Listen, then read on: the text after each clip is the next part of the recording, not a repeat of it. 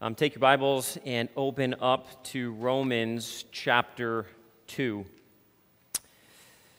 And by the way, if you haven't been baptized, um, yet. If you're a follower of Jesus Christ, we have another baptism service coming up, likely at the beginning of December. We already have a few people who are um, in the process of being prepared to be baptized. So if that's you, please um, make sure you connect with us. We'd love for you to be a part of that if you've yet to be baptized. And also, just for your information, we have three other people being baptized in the second service. So just, again, something just to rejoice in and praise the Lord for.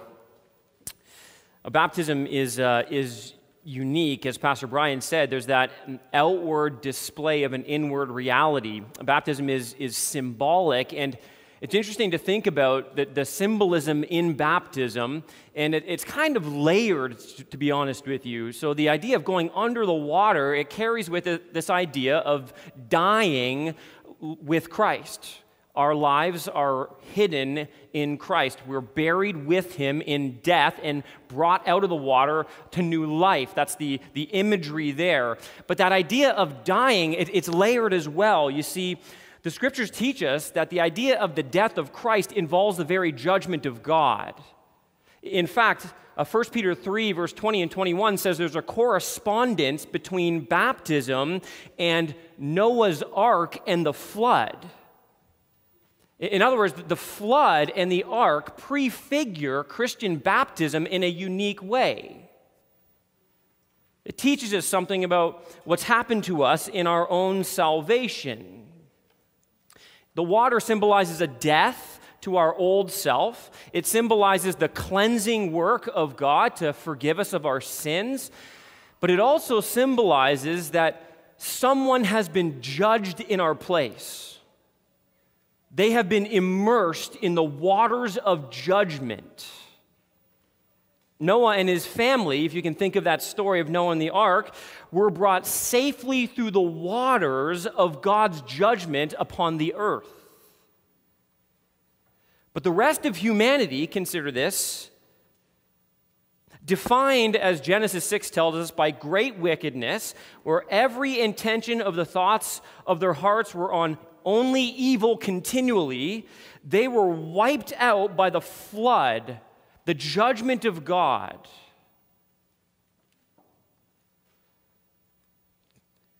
Peter says in 2 Peter 3, verse 9, that even then God was patient. I love that. This is so helpful to remember this morning as we think about the topic of judgment. It's a weighty topic, and yet at the same time, we need to be reminded of God's patience the kindness of God, Peter says that God is still patient, even at this very moment, not wanting, not wishing any should perish, but that all, listen to this, should reach repentance.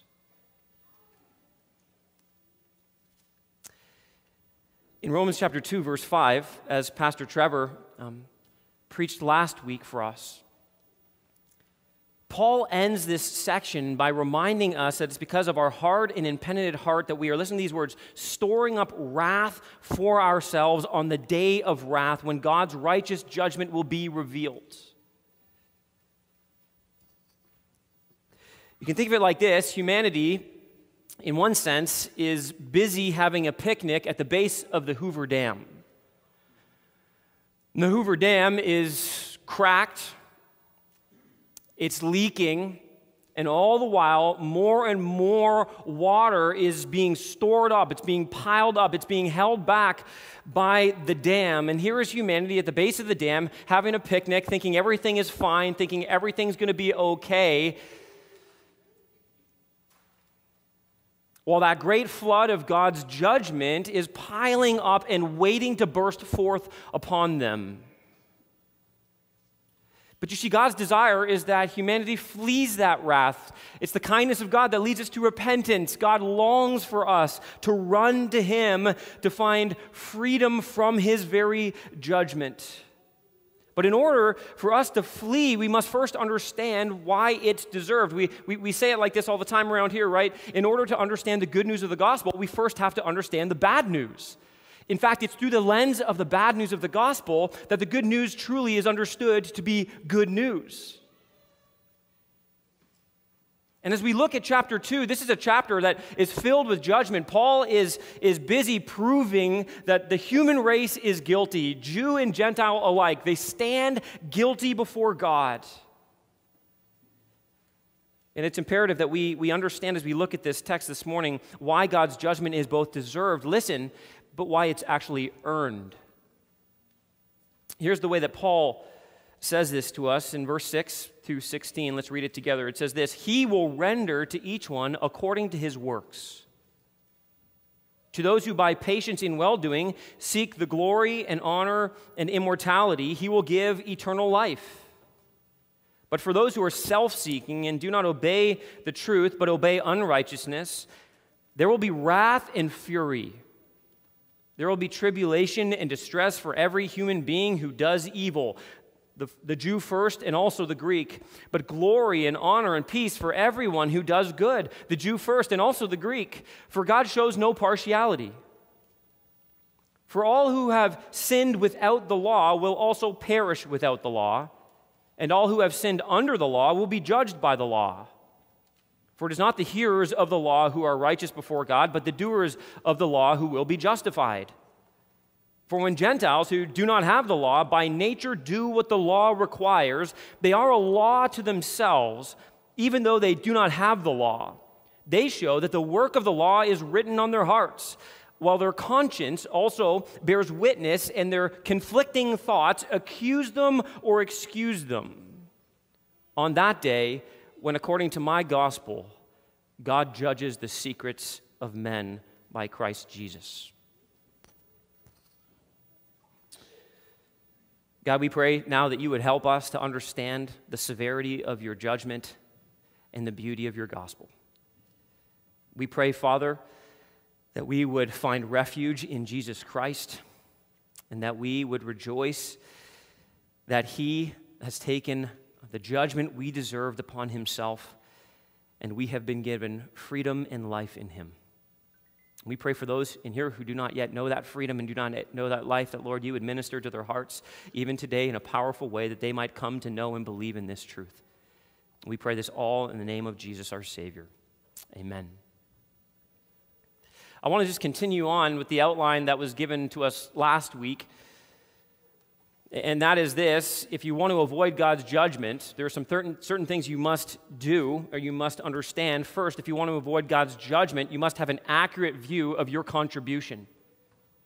Your, your contribution towards that judgment that you deserve. In other words, how have we earned this? Again, like I said in verse 5, Paul is reminding us that we are storing up wrath. Apart from Jesus Christ, humanity is storing up wrath upon wrath for the day of wrath.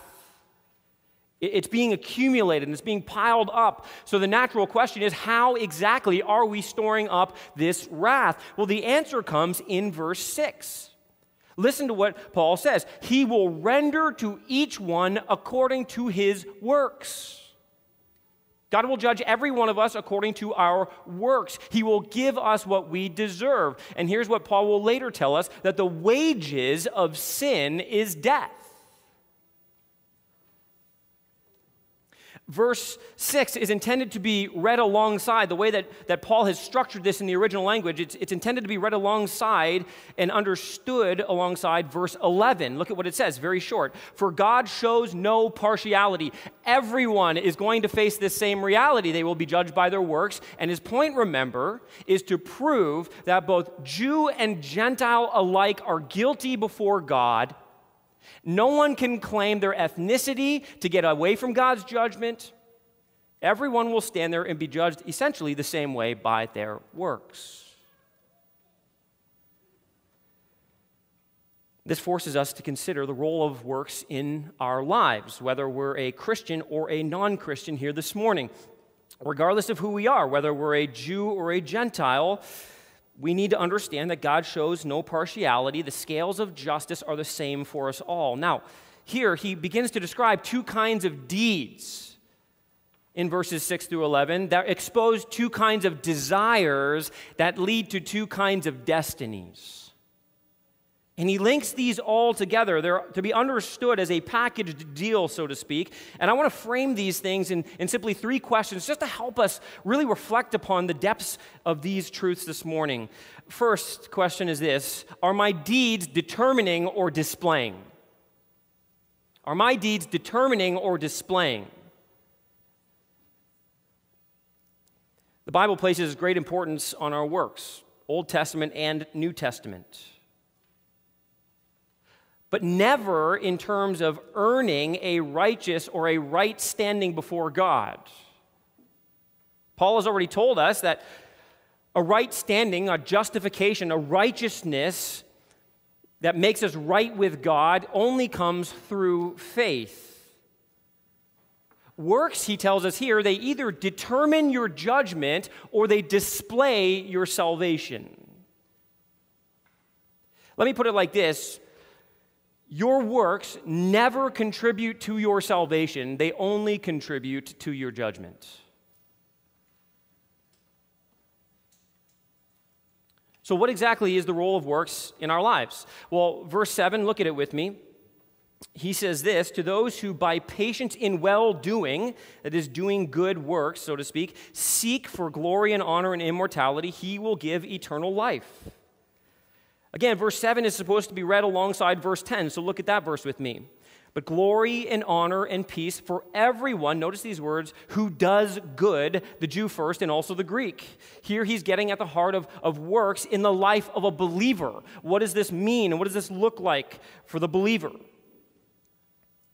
We can see here that the gift or the reward of eternal life is only given to those who manifest good works consistently in their life consistently doing well, doing good.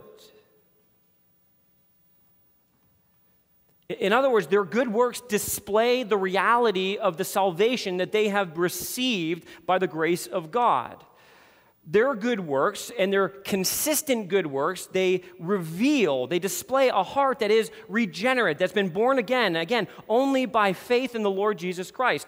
Their deeds display this beautiful reality of God's saving work in their life.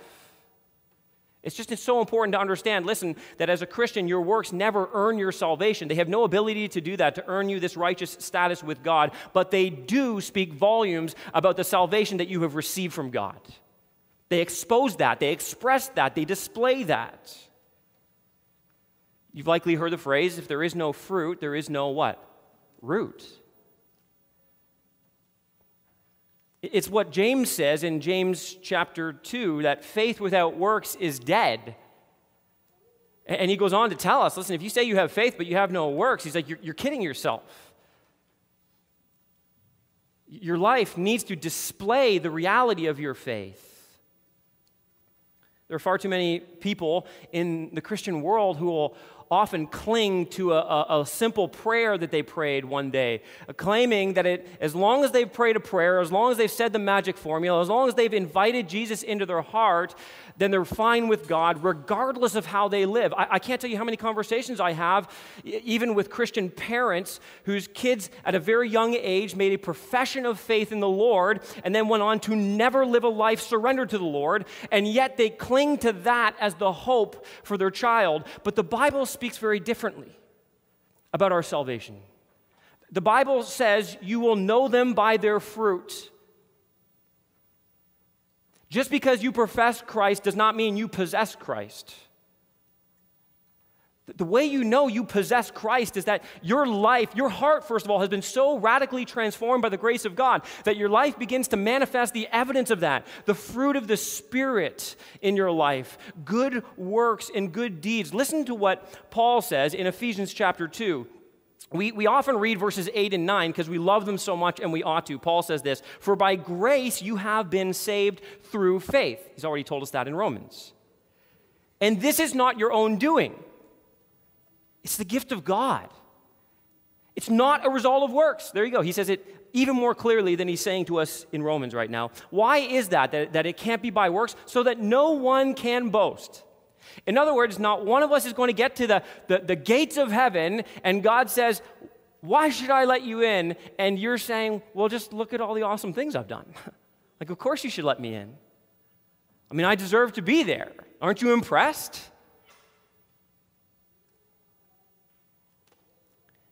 We often leave off Ephesians 2:10, but it's so important to, to see the connection between our faith and works. Listen to what he says, "For we are his workmanship." Created in Christ Jesus, listen to this, for good works, which God prepared beforehand that we should walk in them. You can hear Paul saying, listen, you are saved for good works, not by good works. In fact, it is, according to this passage, God's good work which produces our good works. Again, the problem is that apart from Christ, we have no truly good works. That's what Paul wants to lay out for us in this section of Scripture. No good works in the sense that they're not pleasing to God, they're not acceptable to God, they cannot earn a righteous status with God. They may be good uh, on a worldly level, from a human perspective.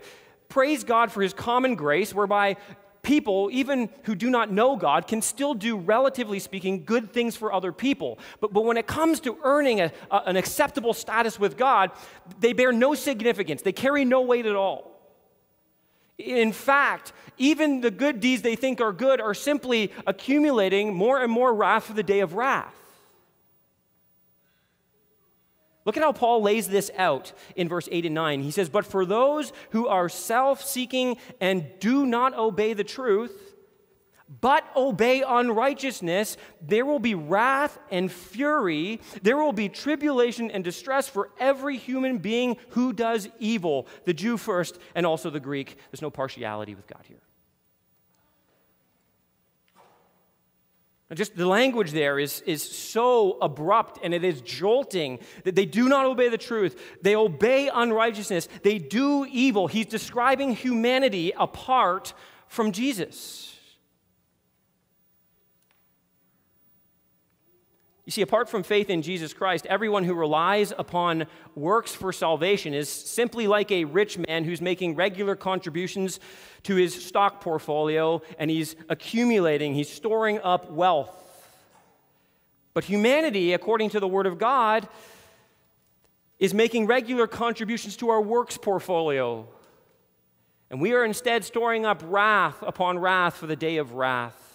It's ironic, isn't it? In the end, some people are going to stand before God and they're going to try to present themselves as worthy of eternal life and intimacy with God for all of eternity. And they're going to stand there and they're going to pull out, you know, pull out their, their diamonds and they say, God, look at the beauty of this diamond I have to offer you. And God's going to look at that and say, well, that's just cubic zirconium.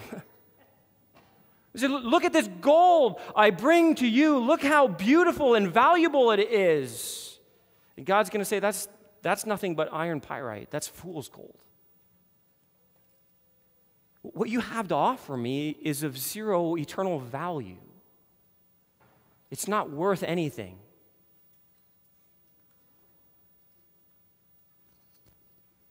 If we are relying on our works, we're instead determining, listen, we're determining our judgment.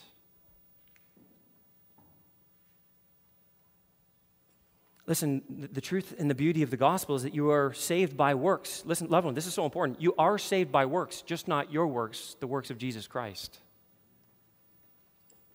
You're saved by trusting, believing in the finished work of Jesus Christ on the cross and by receiving the perfect righteousness, all of the good works that He accomplished that you could never accomplish, that He then turns and He credits to your account. Christians, loved ones, just, just think about this for a moment. Our good deeds are not evident of our great ability, but instead are evidence of God's great mercy. Amen? That's it.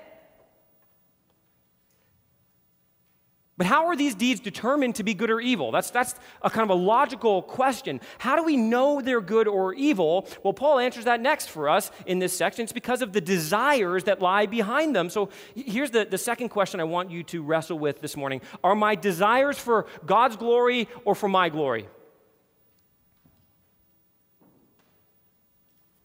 Again, verses 8 and 9, you'll notice what he says here, but for those who are self seeking. That contrasts with those in verse 7 who, in well doing, seek for glory and honor and immortality. And you see, what Paul is saying to us is this our works actually reveal our hearts. Works are always viewed as a, an outward expression of what the person is deep down. Works reveal the reality of our relationship with God. The, the fruit of our lives, you, you know, fruit and root, let me say it like this the fruit of our lives reveal the root of our loves, our affections, our desires, and our passions. You see, our works, they help us identify whose kingdom we are trying to build, whose glory and honor we are trying to promote. And Paul's point is that humanity, apart from God's intervening grace in the gospel, is totally and completely self absorbed and self promoting at the very core of their being. Their works actually demonstrate this. They do not obey the truth, but they obey unrighteousness. Remember, remember how Paul uses those words back in Romans chapter 1. Look at verse 18. He says this For the wrath of God is revealed from heaven against all ungodliness and unrighteousness of men who, by their unrighteousness, suppress the truth. You see, at the heart of their unrighteousness and their refusal to obey the truth is again, it's that pressing down, like, like, that coiled spring upon God Himself. It is a refusal to honor God as God, it is a de Godding of God. Again, we see that Paul pulls us back into this idea that at the end of the day, all of our immorality is about our idolatry. This is a worship disorder through and through that we cannot ignore. You see, what, what does this look like in the life of an unbeliever? Well, Paul, in Colossians chapter 3, he kind of lays out for us this list of what it means to live for our own glory. Paul talks about um, seeking the things which are above, not the things which are below. And then he goes on to describe what it looks like again to seek those things that are below. And he says, Put to death, therefore, what is earthly in you sexual immorality, impurity, passion, evil desire, and covetousness, which is idolatry. On account of these things, the wrath of God is coming, he says. In these too you once walked when you were living in them. They defined you because you were an unbeliever. But now you must put them all away anger, wrath, malice, slander, and obscene talk from your mouth. Do not lie to one another, seeing that you have put off the old self with its practices and have put on the new self, which is being renewed in the knowledge after the image of its creator. He describes this list for us, which we can all look at it and relate to in, in, a variety of different ways. But he's, he's holding us up with this earthly kind of living, and he's wanting us to look at it in light of verse 7. So look at that again. To those who, by patience and well doing, listen to their heart, listen to the desires of the heart here, they seek for glory and honor and immortality, and those are the people to whom he will give eternal life. You say, well, isn't that just works based salvation? I mean, they're seeking glory and honor and immortality. No, this, this is revealing their loves. It's revealing the affections of their hearts. You see, th- their trust is in God and it's not in their own achievement. Their works are driven by a unique and defining motivation. Their minds are not set on material prosperity or possessions. It's not set on happiness or pleasure and comfort and ease. It's not even set on being religious or doing religious things per se. No, they are set on glory and honor and immortality. You see, these expressions, they actually reveal God's purpose for humanity. It gets us back to the Garden of Eden when God created humanity. He created us, in essence, to live for glory and honor, and He created us to live forever. We were created to both share in God's glory. Consider this, church. And to image God's glory to all of creation. To know Him and to make Him known. To give honor to God and to long for honor from God. This should be the heart of every follower of Jesus Christ to hear the words, right? Well done, good and faithful servant. And we were created to live forever not apart from God, but an intimate relationship with the one who created us. To seek immortality is to long to live forever in the presence of the Creator, to enter forever into the joy of our Master. The bent of their lives in verse 7 here is toward heavenly things. That's what Colossians 3 describes as well to seek the things which are above, where Christ is seated in the heavenly places. These are qualities that, that by the way, they come only from a close walk with Jesus Christ. These desires that are given to us are not natural, but they're supernatural. They're desires that are planted in our hearts by God Himself. But, but listen, church, but they also must be cultivated by us through the power of the Holy Spirit that is within us. Which is why Paul tells the believers in the church in Colossae to put off what is earthly in you, cultivate these desires. Put to death, he says, what is earthly in you. Put to death all of these sins and he commands them to put on very different qualities, the qualities and, and characteristics of God himself.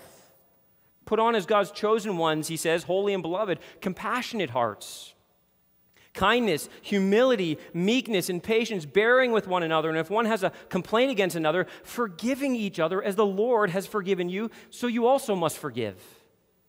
And above all these, put on love, which binds everything together in perfect harmony. And let the peace of Christ rule in your hearts, to which indeed you are called in one body, and be thankful. Let the word of Christ dwell richly within you, teaching and admonishing one another in all wisdom, singing psalms and hymns and spiritual songs with thankfulness in your hearts to God. And then listen to this this is the most important part. And whatever you do, listen, in word or deed, do everything in the name of the Lord Jesus, giving thanks to God the Father through him, seeking his glory, seeking his honor above all things. He ends on this issue of desire in our hearts. So let me encourage you to ask yourself the question again Is my desire for God's glory or my glory? You say, I'm not really sure. Well, look at the deeds of your life, look, at the pattern of your behavior. Be honest with yourself. Assess the, the deeds, the good works in your life. Look at why you do what you do. Ask this question Do, do I want to live so that people praise me and honor me? Am I looking for praise from the world? Am I getting my joy and satisfaction from the things of this earth? Or am I truly finding them in the Lord Jesus Christ and what God has done for me?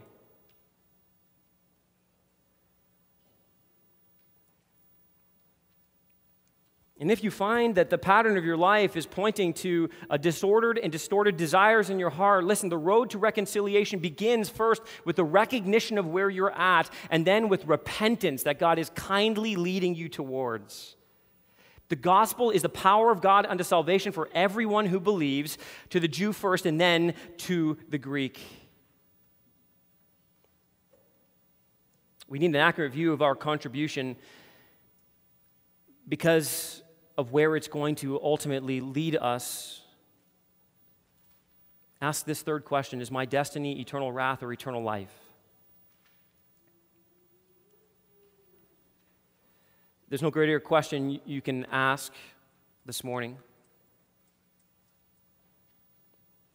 Is my future eternal life as is described in verse 7? You say, what is that eternal life? Depicted as here? Well, he, he tells us in verse 10 glory and honor, those things that we have been seeking, are the things we will receive. And peace, peace, that's what this immortality will bring to us. It will bring us into an everlasting peace with God.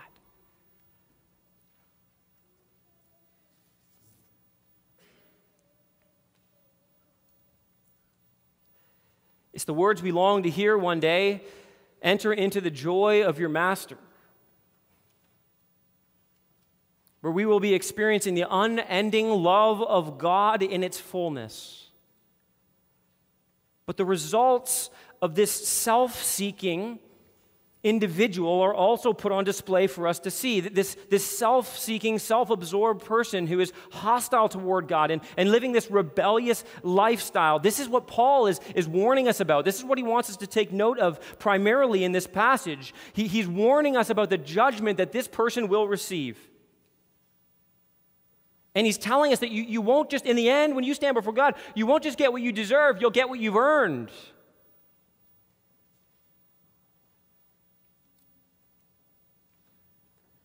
How many people you know, claim, I'm a good person? I can't tell you how many people I, I, speak with who will acknowledge they're sinners, but will still declare that they're actually a good person. They know their life is sin is sinful. They know they're a sinner, but they have this really hard time, and I think we all do too in our flesh. We have this hard time acknowledging that we're actually not good.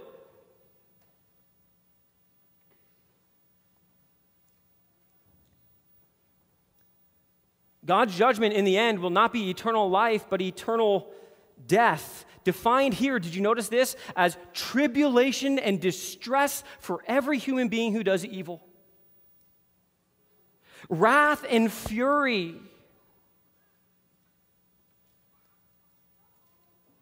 This, by the way, loved ones, is why the gospel is so necessary. This is why our evangelism matters. This is why there is an urgency and a pleading for repentance and faith. This is why we sit with people who we love and people we meet and we look them in the eye and we share the truth of the gospel and we sometimes do so with tears in our eyes because we know what awaits all those who do not bow the knee to Jesus. We see what awaits them. We see them living for the fleeting pleasures of this world. And maybe this is you today. Maybe you're here today and you're, just, you're living for the moment. You're living for the fleeting pleasures of sin in this world. And what God is wanting to arrest you with today is in the end, you will get what you have earned.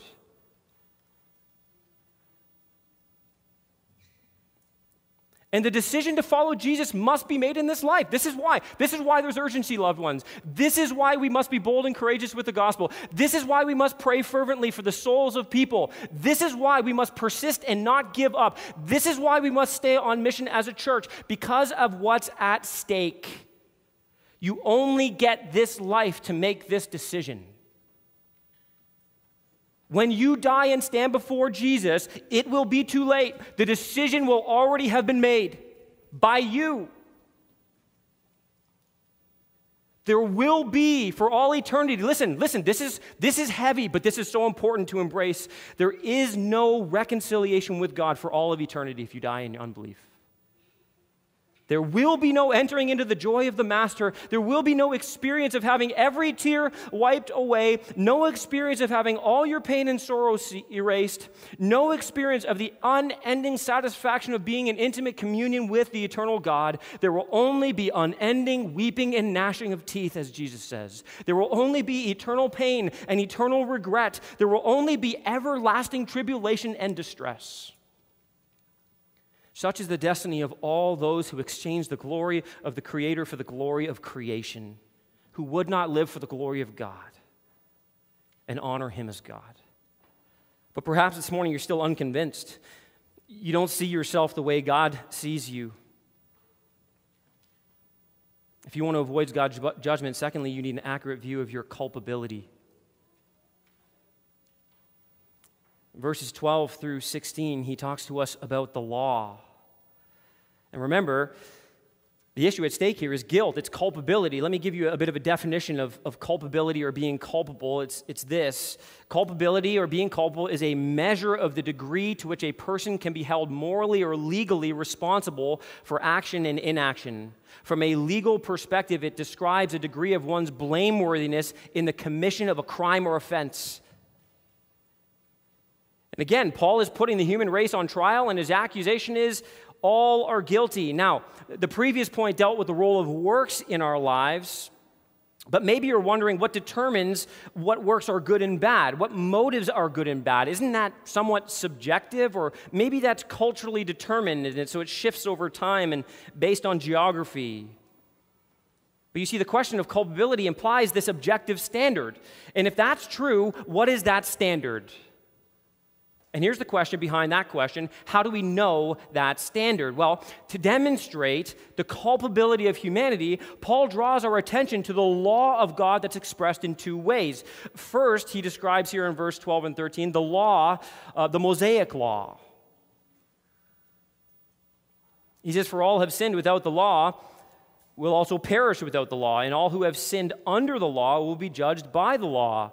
For it is not the hearers of the law who are righteous before God, but the doers of the law who will be justified. The Jews were very familiar with the Mosaic law. It was that law that God gave his people as they wandered in the wilderness.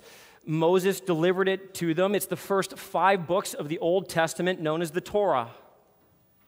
The Gentiles who didn't have it, they, all still sinned without it, Paul makes clear. They will perish just like those who had the law but disobeyed the law, did not keep the law. And his point here is that each one will be judged by the standard given to them. The Jews, remember, the Jews thought that just by having the law meant that they were fine with God. It's like the Christian who says, Well, I have a Bible, I go to church. Verse 13 indicates that the law had a purpose. The law was to be a teacher, teaching people about God's perfect character and God's perfect standard, teaching them about their inability to meet that standard. It's not just the hearers of the law, but the doers of the law.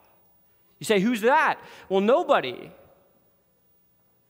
Nobody meets the standard. It's like a high jump bar that everybody's trying to jump over, but they're not even knocking the bar down, they're just jumping under the bar every time. The bar was set to a place that could never be, humanly speaking, attained. That's God's law. And, and the standard is perfect obedience. You must be perfect as your heavenly Father is perfect. Nobody obeys the law perfectly, but as a result, those who knew God's law will be judged by that law. The, the law reveals God's perfect standard, and it also reveals our inability to meet that standard. And so the Gentiles who don't have the Mosaic law, they're off the hook, I guess, then, right? What about the person who's never read the Bible? They never heard the gospel of Jesus Christ. Nope, they're not off the hook. Look at what he says in verse 14 and 15.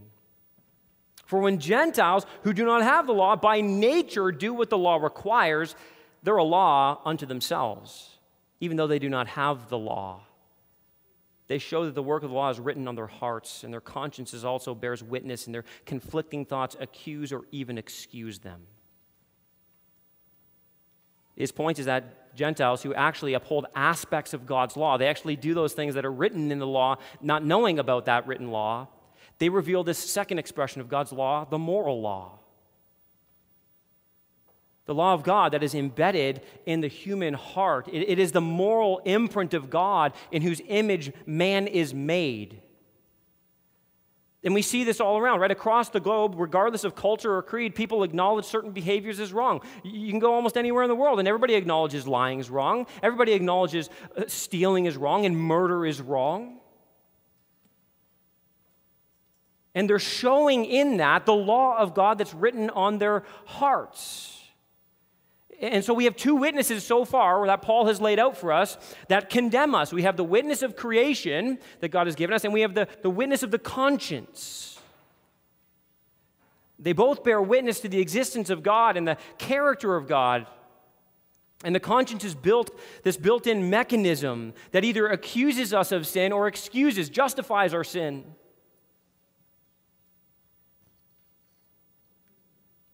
The fact that we have a conscience that either accuses or excuses us is evidence that we are culpable before the God of creation who himself etched that very law into every human heart, which is why verse 16 is so important. 2 Corinthians 5:10 is a great parallel to this. On that day, Paul says here, when according to my gospel God judges the secrets of men by Christ Jesus.